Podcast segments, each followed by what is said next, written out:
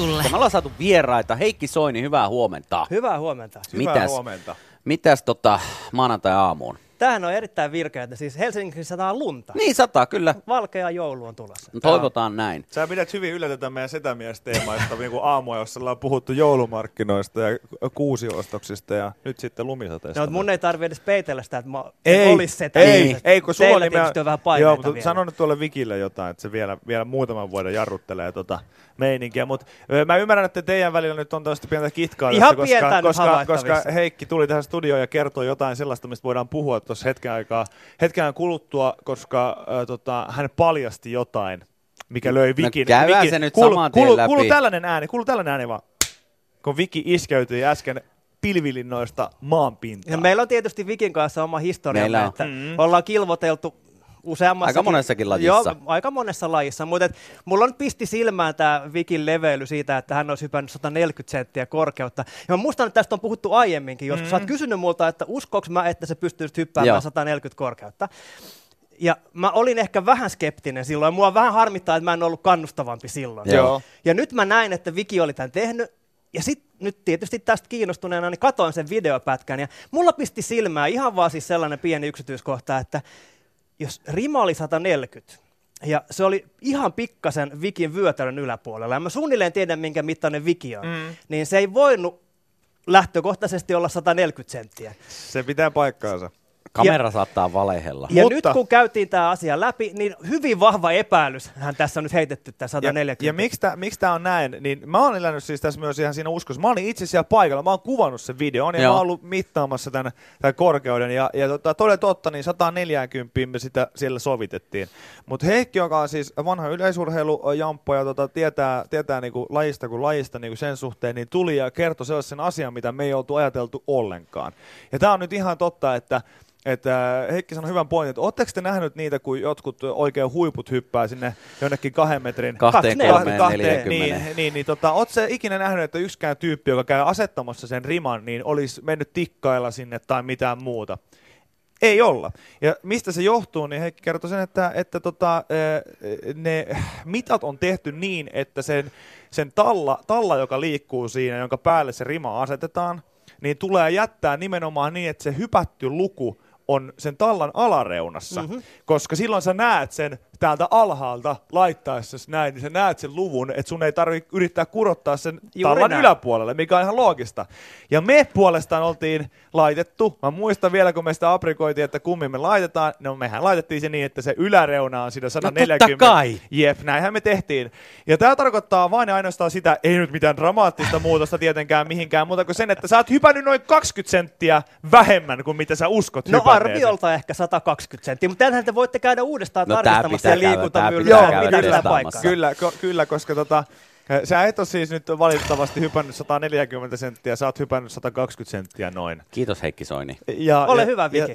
Mutta tehdään tää uusiksi. Mä uskon edelleen siihen, että sä pystyt hyppäämään 140. No, mäkin uskon nyt. Kiva. Kyllä mä uskon. Sä oot nyt sisuuntunut. Kiva kuulla. Ei nyt lähdetä puhumaan siitä, että kuinka monesti mä oon vienyt Heikki Soinilta niin längit sählykentältä. Tai ja se yksi Roxali-bändin, siis ihan viimeisellä sekunnilla tehty tasoitusmaali, joka vei teidän joukkoja jatkopeleihin, niin sitä mä en unohda ikinä. Se oli hieno. Mutta Heikki Soini, sä et ole täällä suolaamassa mun korkeushyppötaitoja. Vähän on sitä. Eikä muutenkaan olla muistelemassa meidän yhteisiä urheiluaikoja vaan uria, vaan siis sä oot frisbeegolf-miehiä ja ootko sä nyt sitten ohjannut ja käsikirjoittanut ja kaikkea muuta mahdollista tämmöisen Fore-nimisen dokkari, mikä ilmestyi tuossa viime viikolla tonne Yle Areenaan ja tuli telkkaristakin. Niin, tai tänään se tuli sinne. Ai tänään? Areenaan tulee huomenna telkkarista. Niinhän mä sanoin. Joo, näin on päässyt käymään. Siis joo, se on semmoinen. Olisiko siitä joku 6 vuotta, kun mulle esiteltiin tämä laji, ja sitten niin kuin aika monelle muullekin suomalaiselle miehelle, niin sitten mä oon vaan jotenkin digannut siitä ihan hulluna. Purasko Kärpänen saman tien?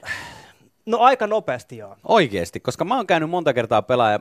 Mua se saakelin Kärpänen ei purase. Syy on yksinkertainen. Mä pelkään, että mua puree punkki. No se on yksi syy. Koska mä aina jossain metiköissä. Niin, mä heitän se aina johonkin heinikkoon ja ne on aina jossain metiköissä ne radat, niin mulla on niinku tosi iso vaikeus ja dilemma just sen kanssa, että mä hypin siellä niinku sortsit jalassa. Joo. Ei, kun mä pelkään. Mutta säkin oot parisuhteellinen mies, niin sehän on niinku oikeastaan suomalaisesta niinku paras esileikki, mitä on olemassa. Eli sitten niinku illalla ennen nukkumaan menoa, niin sanot sille sun kumppanille, että ottaa fikkarin ja käydään ne punkit läpi niistä arvoista paikoista, koska nehän nimenomaan tulee tänne. Se toimii. Siis no frisbee-golf edistää myös tätä. Ei niin tarkasti, Heikki, ei pure yksikään ötökkö maailmassa, että ei ne niin tarkkoja. Mutta joo, mua se ei ole purassu. Syy saattaa olla just se, että mä jotenkin ärsyttää, kun mä en osaa kunnolla heittää sitä kiekkoa, sitten se lentää ihan mihin sattuu lepikkoon ja sitten ei tule yhtään mitään. Mutta siis niin kuin tässäkin sun kirjoittamassa jutussa tuonne Ylen nettisivulle, niin täällä kerrotaan, että tämä on siis purassu suomalaisia, varsinkin keski-ikäisiä miehiä erittäin vahvasti tämä frisbeegolf-kärpänen. Nimittäin Suomi on Euroopan ykkönen frisbeegolfissa. Miten tähän on päädytty? No se on itse asiassa aika monen sattuman kauppaa. Se, että tietysti frisbeegolf-lajina, se on aika näyttävää, kun kuvataan jotain YouTube-videoita, heitetään hirveän pitkään, tai joku hollari, tiedätkö, ja sitten huudellaan näin. Se on aika harvinaista. No se on aika harvinaista, mutta kyllä sitä tapahtuu. Ja sitten kun niitä videoita on tietysti nykyään netissä, ja sitten tietysti junnut ja tyypit on löytänyt niitä, koska tietysti some on niin kuin kasvanut sitä tahtia, mitä se on. Ja Suomi, meillä on joka paikassa, sä pystyt käyttämään nykyään älypuhelimia ja näin. Ja silloin saat niin kuin, se kulkee hyvin voimakkaasti käsikädessä siis sen kanssa, että sä oot koko ajan siinä. Ja sit sä haluat mennä itsekin testaamaan sitä. No toki Suomessa se, että minkä takia se leviäminen on ollut tota luokkaa, on se, että niitä ratoja on tullut tosi paljon. Ja Suomi on täydellinen ympäristö luoda frisbeegolf-ratoja. Meillä on metsää niin pirusti tuolla. Niin, sinne se vaan pikkasen raivaat puita tieltä ja laitat korit pystyyn. Plus sitten se, mitä mä tuossa jutussakin kirjoitin, siis se, että Suomessahan on hyvin vahva tällainen niin kuin kilvottelu, siis naapurikilvottelu ja tällainen ikiaikainen niin kuin vihanpito. Ja sitten kun jonnekin kuntaan ollaan tehty frisbeegolf-rataa, niin naapurikunnan pomo on laittanut kyllä perkele samanlainen niin, tai parempi tänne, pitää niin olla. Ja sitten niitä on vaan ruvennut tulemaan. Ja tämä yhteensä siis kaikki on johtanut siihen, että jos niin kuin oikeasti katsoo pari vuotta sitten niin kuin harrastajatilastoja, niin tämä on pysäyttävää. 1/4 koko Euroopan frisbeegolf-harrastajista oli suomalaisia keski-ikäisiä miehiä, siis yli 35-vuotiaita. Se kertoo ehkä jotain, siis se on niin kuin se taso, missä mennään.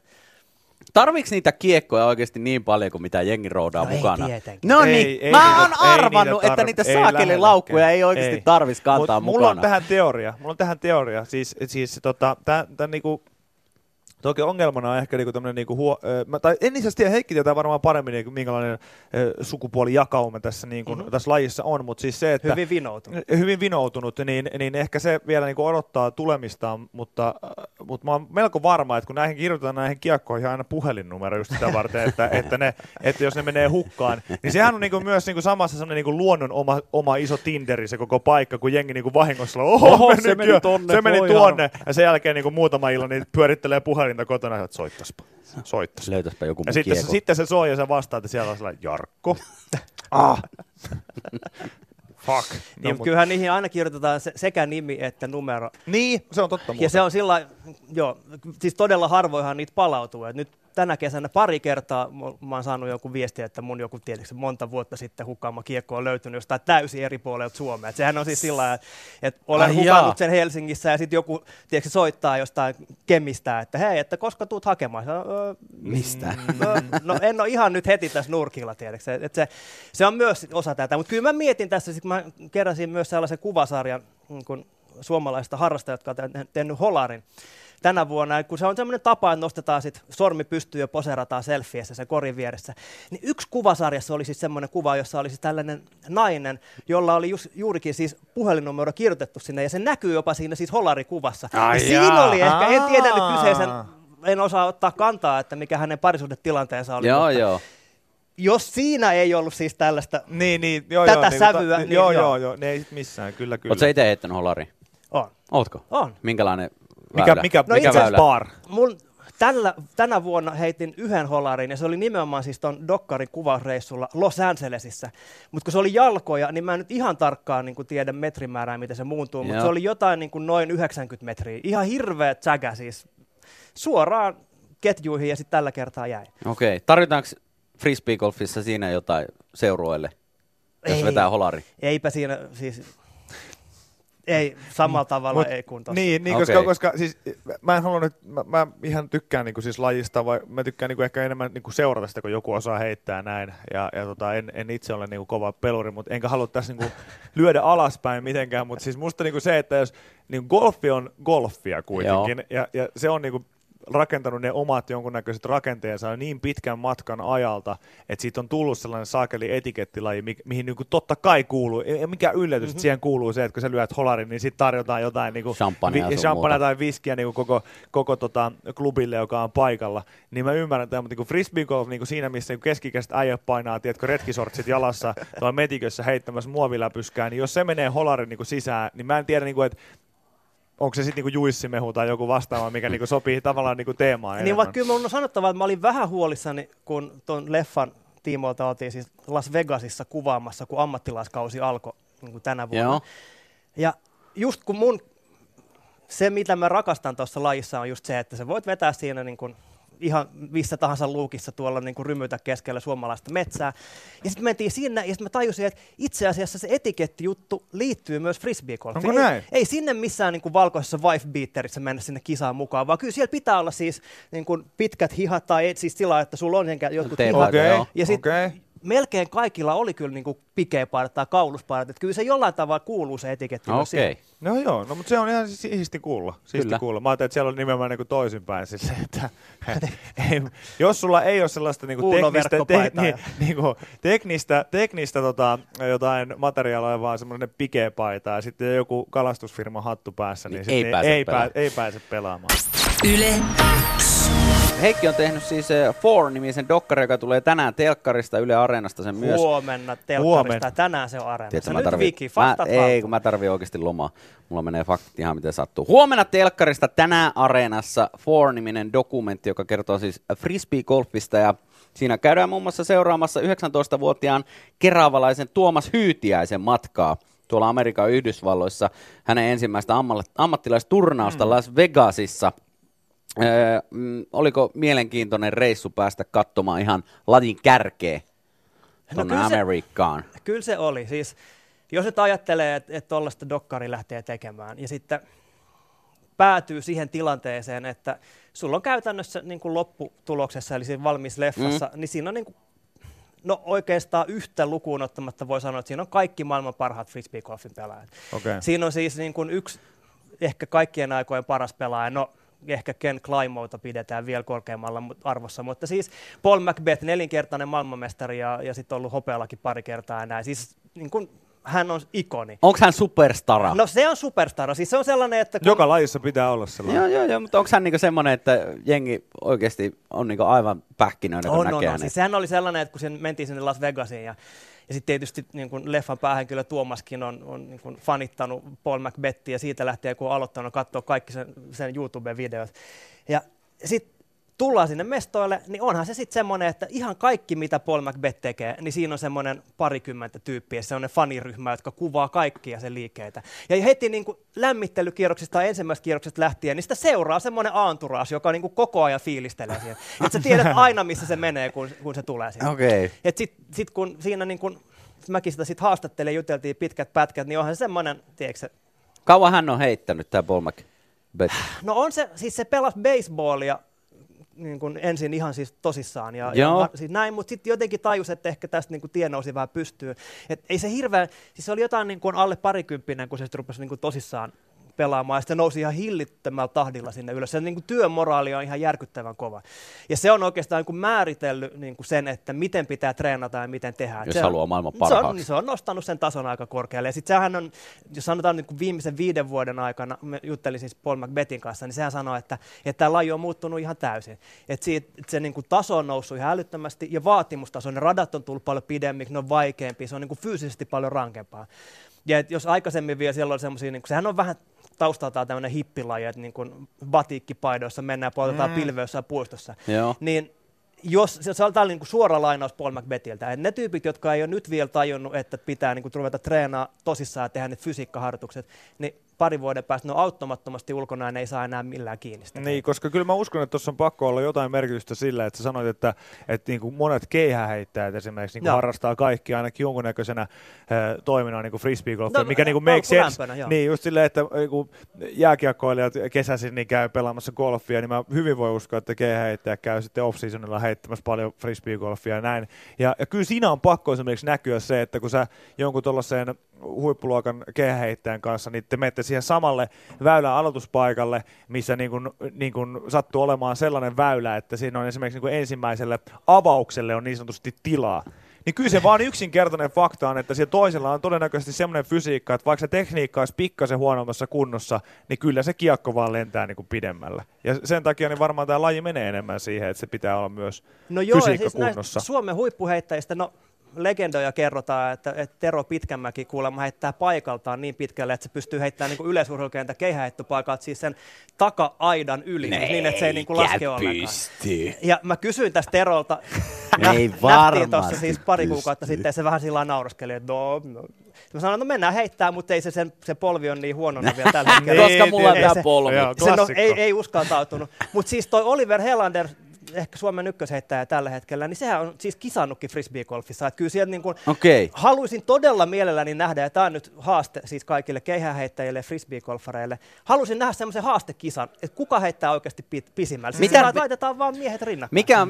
Mitä nämä maailman niin kuin parhaat heittää? Kuinka pitkälle ne heittää tätä kiekkoa? No siis sehän on totta kai olosuhdella ja kaikki niin kuin tuulet ja näin. Sitten niin kuin jossain aavikollahan ne heittää niin kuin 200 metriä. Niin, olisiko jossain hallissa niin kuin hyvä heittää, no missä ei tuule siis, ehkä. Jos nyt ajatellaan, että niin kuin pitkät heitot on semmoisia 160 niin kuin ylöspäin 200, niin sinne ne, niin kuin kun heitetään pitkälle, niin se rupeaa olemaan niin kuin siis siitä. Sitten vähän riippuu olosuhteista. Okei, toi on kyllä mielenkiintoista, koska musta jotenkin tuntuu, että tuossa keihäheittäjänkin rungossa niin löytyy semmoista räjähtävyyttä, mitä he kuitenkin siinä omassakin heitossa tarvii, niin jos sen saa valjastettua tuollaisen muovikiekon heittämiseen, niin sen on pakko mennä niin kuin no legendahan kertoo siis myös, että Tapio Korjus, vanha olympiavoittaja, hän on siis ollut Kuortaneella niin pitkään toiminut siellä jonain urheilurehtorina, siis urheiluopiston rehtorina. Sitten sinne tehtiin tämmöinen pikkurata, frisbeegolf-rata, ja Korjus oli sitten, siinä oli jotain tyyppejä kiertämässä, niin oli sattunut kävelle sitten ohjaa, että mikäs homma tämä, että hän on niinku kuullut tämmöinen rataa tähän, että voiko hän testata, ja sitten Korjukselle lyötiin, totta kai kiekko käteen, olympiavoittaja saa tehdä omalla urheiluopistolla mitä se haluaa, oli ottanut kiekon käteen ja heitti, ensimmäisen sisään holari sanoi, tämähän on ihan kiva laji ja jatkomaan. Niinpä tietenkin. Legendat kertoo. Sä toit meille myös tämmöisiä pikkukiekkoja. Nämä näyttää ihan jotain lasten... niin kuin markkereita. Joo, siis tämmöisiä jotain lastenkiekkoja. Joo. Ja sitten toit tommosen pienen siirrettävän korin, minkä mä vein tonne vähän matkan päähän. Niin, jos me nyt tästä jompikumpi paiskataan yksi holari, niin onko meistä mahdollisuutta tulla niin kuin Suomen huippu? No kyllä mä sanoisin, että se on, mahdollisuus on olemassa, mutta mä halusin ehkä esitellä tämän niin. Että jos ajattelee, että frisbeegolf on kuitenkin vielä aika pieni laji noin niin kuin rahallisesti, niin käytännössä menee niin, että ihan vaan ne muutama tyyppi siellä kärjessä, kun ne voittaa niitä turnauksia, niin tienaa ihan kunnon rahat. Joo. Ja sitten kun se taso on niin kova, että ne on aika tasaisia ne kilpailijat, jotka siellä on, niin käytännössä se voi olla niin, että yksi putti, jonka sä mokaat, niin tarkoittaa sitä, että sun ensi kuun palkka meni vähän niin kuin siinä. Niin mä halusin ehkä niin kuin rakentaa semmoisen henkisen niin kuin paineen tähän. Ajatellaan niin kuin sitä. Tämä on nyt ikään kuin sitieksi. Tämä on nyt se ratkaiseva. Jos et sä Viki saa tota sisään tai köpi, niin ensi kuussa ei tule palkkaa. Okei. No se on ihan tuttua meille. Sitä ei tule muutenkaan. 3 kiekkoa. Tuolla tuo on. Mä nyt paiskaan tuosta ensimmäinen. Ei siellä päinkään. Toinen. Ei! Vähän tonne vasurille. Vähän vasempaan. Ei! Sä oot pikkasen lähempänä kuin mä, mutta kokeillaan nyt tästä. Ei. Koko ajan menee oikealta ohi molemmilla. Oi! Se oli alaraudassa. Mä osuin jo alarautaan. Tää menee sisään, hyvät ihmiset. No, se menee tuosta reiästä. Mutta sitä ei lasketa. Säkeli. Ei tule meistä ammattilaisia. Ei tule. Eikä varmasti Suomenkaan minkäännäköisiä top-heittäjiä.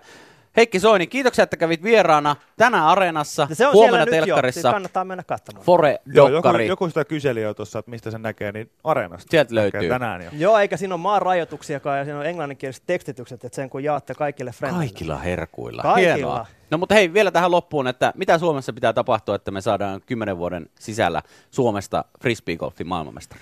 Meidän pitää saada, no valmennushan me rupeaa olla aika kondiksi, meidän pitää saada meidän heittäjät näihin vuoden aikoihin jonnekin ulkomaalle heittää, missä on vähän lämpimämpää, koska on se vähän epäreilua. Ulkomaanleirit siis. Niin, siis eteläleirit. Eikö jos Suomessa niin lumi voi tulla jo ehkä lokakuussa ja hyvä, että pääsit kesäkuussa heittää teepaita päälle, ja sitten jenkit painaa tuolla niin koko ympäri vuoden voi heittää kisaan, niin se on niin se ainoa pullonkaula, mikä meitä tällä hetkellä estää. Selvä homma, mutta ei muuta kuin ulkomaalle reenaamaan, niin 10 vuoden sisällä meillä on frisbeegolfin maailmanmestari täällä. Suomalaista urheilua kyllä pullonkaulaa on häirinnyt mun mielestä jo vähän pidemmänkin aikaa. Toivottavasti tässä lajissa ei ole samanlaista tulevaisuutta. No, kiitos vaan luoda omat säännöt niin kuin Viki, niin silloin saa tuloksia aikaan. Kattoo väärästä paikasta ja laskee. Hienosti suljettu ympyrä. Kiitoksia Heikki Soini, Fore-dokkari Areenassa, huomenna telkkarissa.